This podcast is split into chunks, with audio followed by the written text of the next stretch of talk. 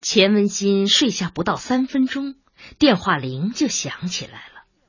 他不耐烦的抓起电话，突然一怔：宋梅梅，一点不错，是宋梅梅那欢天喜地的声音。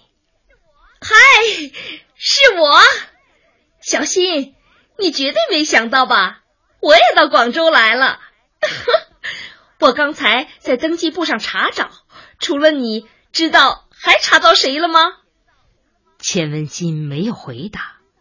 不用说，他知道宋梅梅查到了谁。沉默了一下，他问：“你怎么又到广州来了？客人们呢？”“嗨，客人们一听吉瑞尔太太走了，都没心思玩了。我是领着他们刚从桂林过来，他们准备明天到香港。”然后直接回英国，那住宿都安排好了啊，全安排好了，只剩我一个人了。哼，我哪儿也不去，就去你屋里，怎么样？还有怎么样？欢迎。钱文新说着，心里却莫名其妙的发闷，并不热情。五分钟不到，宋梅梅已经拖着两只时髦的香包闯进来，和无数次一样。他根本就不敲门，而是用脚乱踹，嘴里叫嚷着要钱文新帮忙。刚一看清他，钱文新就大吃了一惊。几天不见，宋梅梅又大变样，她的发饰改成一种高盘在脑后的云髻，显得华贵而漂亮；皮肤也好像经过凝淀，变得嫩润而白皙。举手投足、一颦一笑，都和几天前的他大不一样了。他笑着抱住钱文新，声音很响的吻了一下，之后径直进到卫生间，哗哗的放水洗脸，又对着镜子云粉抹红，足足有十多分钟，才仪态万方的走出来。怎么样？嗯，很漂亮。是真心话还是恭维我？当然是真的。宋梅梅高兴极了，拼命抱住他，又是没命的一吻，随后才手一松，就是飞旋出一个漂亮的舞步，站定。哎你说，男人们见了我会动心吗？当然。白小栋会不会动心？钱文新心里一动，他又想干嘛？难道？霍图金给他的教训又忘了，宋梅梅却满不在乎，扬着脖子在屋子里走了一圈，十分固执的问：“你说呀，白小东见了会动心吗？”“我我不知道。”“那我跟你打个赌，要是他不动心呐，我输给你一条金项链；要是动心了呢？要是动心了，那他……”可就归我喽！钱文新急得差点要喊，可张开了口，却怎么也喊不出声音。奇怪，声音到哪儿去了？为什么一切都恍恍惚惚的？哎，几点了？快十点了。那他没睡？谁没睡？白小洞啊！我去看看他。你看他干什么？宋梅梅却不回答，只是奇怪的盯着他，仿佛要弄懂他究竟急些什么。随后神秘的朝他眨眨眼，丢下一个意味深长的微笑。钱文新束手无策，眼看着宋梅梅平平停停的走出门，心里像搅翻了一团乱麻。想了想，他给四零七房间拨了电话。他觉得自己有责任告诉白小栋，宋梅梅是个什么样的姑娘。可是没有人接，怎么办？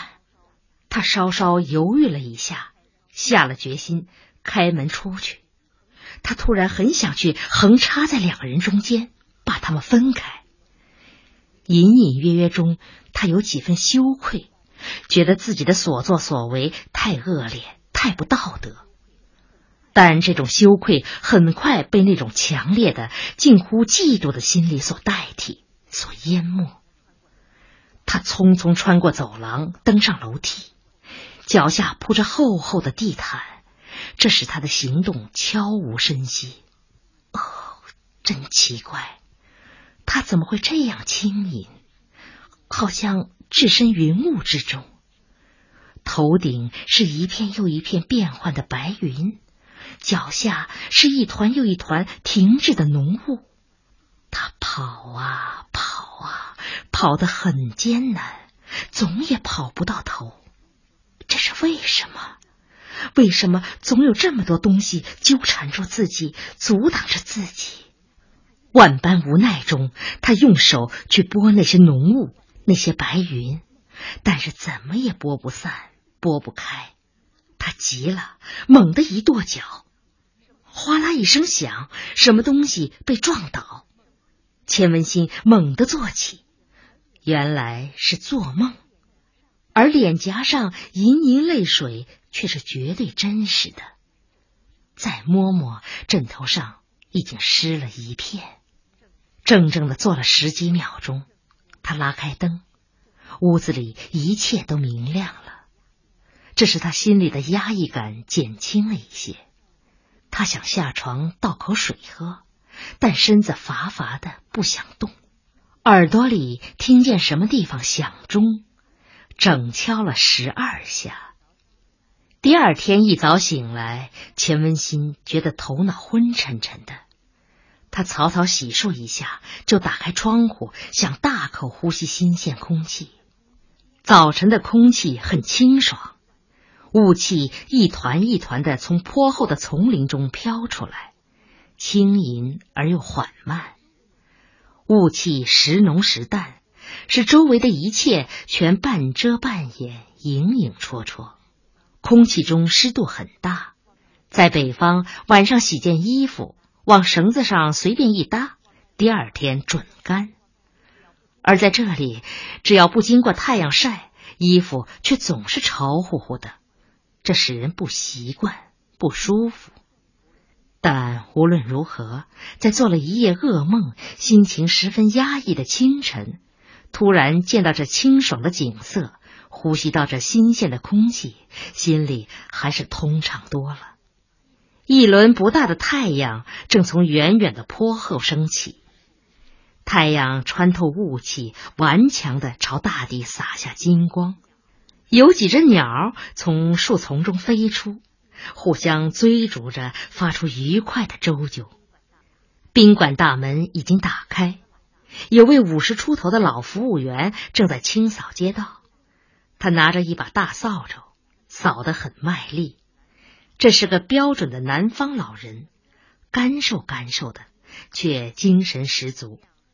一辆黑色尼桑车悄无声息的驶进大门。在楼前停下，车门打开，一个年轻人飞快的奔上台阶。这么早，会是接谁的呢？没过五分钟，年轻人走出来，身后跟着白小洞。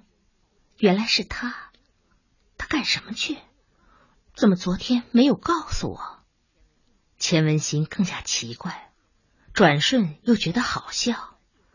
告诉我干什么？有什么必要？而且，为什么一定要告诉我？白小洞已经拉开车门，正要弯身进去，突然停住，和年轻人说了几句，随后反身走回。啊，他一定是忘了带什么了。桌上的电话铃突然响起来。这么早，谁呀？念头才一闪，又猛然止住，仿佛有一股神奇的力量在提示他。他猜到了，一定是白小洞来的。他的心砰砰跳了。为了平息自己，他故意拖延一下，做了两个深呼吸，这才抓起电话：“是小钱吗？我是白小栋啊。怎么，你还没起床？不不，起来了。有事吗？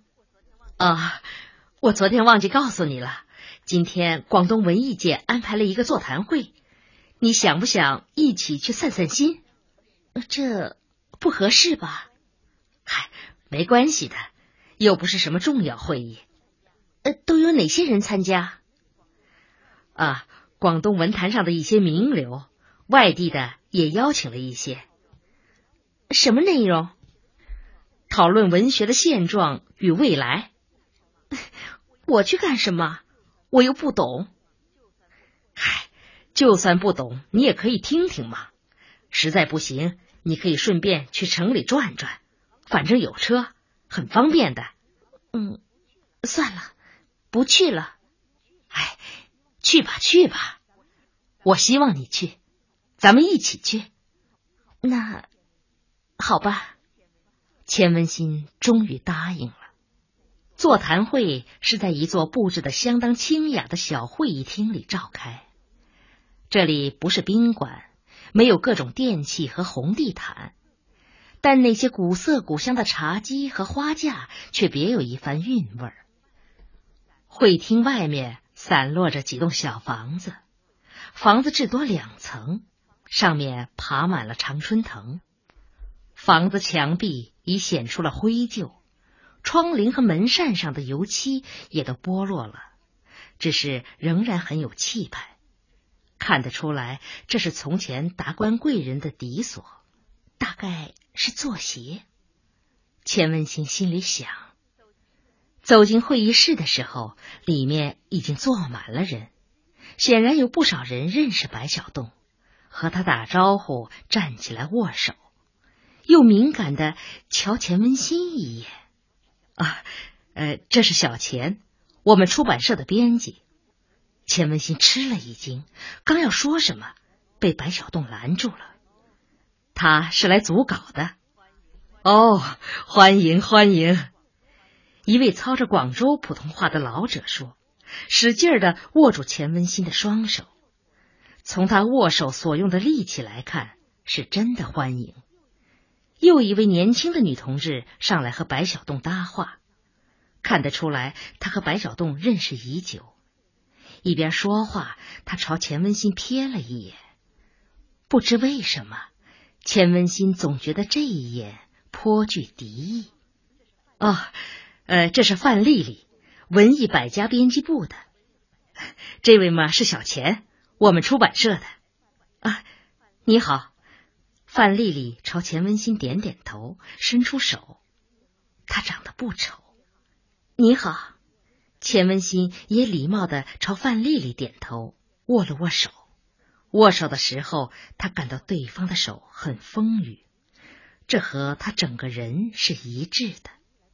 是头一次来广州吗？不，以前也来过。对广州印象怎么样？很好。又寒暄了几句，开始落座。白小栋始终照顾着钱文新。于是他便顺从的挨他坐下，同时向四周扫了一眼。这一眼使他基本确认了到会的各种人员。有几位戴眼镜的学者模样的人坐在前排，谈笑风生，顾盼自若，那种踌躇满志的神态一望而知是有身份的。而那些不言不语，只是恭恭敬敬打开笔记本、旋开钢笔帽的人，则都是一些尚未打开局面的。再就是一些大学生，年纪还很轻，一脸的嫩气。钱文新抓住机会，轻声问白小栋：“你干嘛要说我是编辑？我不知道该怎么说，就按真实的说，我是导游翻译。”如果这样，大家就会怀疑导游翻译到这儿来干什么，进一步就会推究他和白小栋是什么关系。那现在就没有人怀疑吗？起码可以少怀疑一些。可你这样一介绍，我如坐针毡。唉，大可不必。你放心，别看在这儿坐的人都道貌岸然。其实和所有的中国人一样，他们也吃五谷杂粮。哎，说好了，等一会儿，要是你听得不耐烦，我和你一起溜会，去街上转转。你认为我只会买衣服和转大街呀？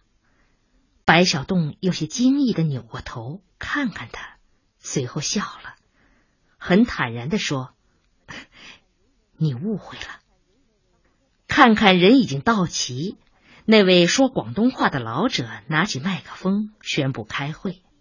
第一个议程是互相介绍。钱文新这才知道，老者是广东省文联副主席，而挨次介绍下来，是一些在全国很有影响的作家、理论家。他有些心跳，生怕轮上自己时丢丑，但是没有。会议主持人介绍完白小洞，就跳过他去介绍其他人。他这才明白，谁被介绍，谁不被介绍，有一定之规。还没有进入名流圈子的他，用不着担心。紧接着发言开始，先是一位胖胖的中年人发言，题目好像是对新时期文学的回顾与思考，其中提到了一些钱文新读过的小说。他说话不紧不慢，有板有眼，但可以听出都是经过精心选择的语言。这。是北京来的赵和居，大理论家。再下来是一位年轻人发言，发言时站起来，声调很高，摆出一副斗架攻击的姿态。果然，才听了三五句，钱文新便听出来了，他是在向前一位发言者宣战。这也是北京来的，所谓理论怪才王炳范。王炳范的嗓门越来越慷慨激昂。呃，赵和居先生认为，新时期文学从总体上冲破了左的束缚，为今后文学的全面繁荣和发展奠定了基础。请问，文学全面繁荣的标志是什么？试问，我们今天的文学在表现人性永久的痛苦？表达人类永恒的困惑，人们永远的追求方面做了些什么呢？而我们所谓文坛巨匠们又在这方面做了哪些思考和探索呢？他们懂不懂非理性已是二十世纪文学的基本潮流？懂不懂意象和符号表达方式已经把传统文化逼进了投降的死角呢？懂不懂动作参与将引发一场文学创作中的突破性变革啊？请问王炳范先生，您认为人性永久的痛苦是什么呢？是性的永远饥渴。那么，人类永恒的困惑又是什么呢？这个问题我不想回答。如果你想知道答案，就请你去读一读弗洛伊德的书。啊那么最后一个问题，您认为人们永远的追求是什么？是性崇拜加性交。响起嘘声，却也响起掌声，中间夹杂着支持和赞美的议论。钱文新目瞪口呆，他还从来没有听到过这种理论。白小洞转过身，轻轻问：“哎，你还有兴趣听吗？”钱文新不知道该怎样回答。很快你就会扫兴的。现在文坛和整个社会一样，一片繁荣又一片混乱，各种有价值没价值的理论全争着来出风头和抢山头。不经过一场大搏斗，这种混乱是不可能澄清的。我们干脆出去，走。哎，你还没发言呢，想听吗？是的。那好吧，一言为定。我说完了，咱们立刻走。说着，白小洞举了举手，主持会议的老者立即宣布：“请白小洞发言。”钱文新吃了一惊，没想到他说干就干。他会说出一些什么呢？请问王炳范先生，为什么你认为性的追求是文学应当表现的人类永恒的追求呢？王炳范虎虎生气的转过脸，那么我想反问一句：你干嘛像年幼的孩子一样问为什么？有许多事情是用为什么解释不清楚的。你为什么有性欲？能给大家说清楚吗？钱文新有些紧张，没想到在这种文雅场合，竟有人使用这样一副流里流气的腔调。白小洞该怎样对付这种腔调呢？一个人有性欲，是由他的客观物质体的存在决定，正像一个人有肠胃，所以才产生食欲；有鼻子，才产生了嗅觉。同样，这种客观物质体的存在，还决定了一个人性欲的强弱。比如奄奄一息的病人，恐怕不至于依然苦苦渴求性交。这个问题并不复杂。可我难以理解的是，这么简单的道理，王炳范怎么会解释不清？同时，王炳范口口声声认定别人在人类永恒的痛苦、追求等方面毫无思索，那么前提是他必然思索过的。思索过的东西却说不出来，这能够令人信服吗？钱文新捏汗的拳头松开了，他听得出来。白小洞很沉着，他口才很好，思辨能力很强。好，请王炳范先生回答。好吧，王炳范依然咄咄逼人，只是腔调中已经明显的没有了刚才的盛气凌人和不可一世了。大约他自己也感觉到碰上了一个强硬的对手。人们常说，爱情是文学永恒的主题。我认为这个观点是对的，所以你就总结出了所谓性交是人类永恒的追求。有人笑了，王炳范显然已经感到了白小洞进攻的锋芒，他一下子软了下来，一声不响了。白小洞继续说：“抛开这些观点的来源，仅就观点本身而言，就毫无说服力。”性爱作为人类生存的重要现象，毫无疑义是作家们应当表现的重要领域。但如果极端到文学除了表现性就不再顾及其他，如果号召作家们一味的只对性感兴趣，这将导致什么呢？白小洞的提问震惊了全场。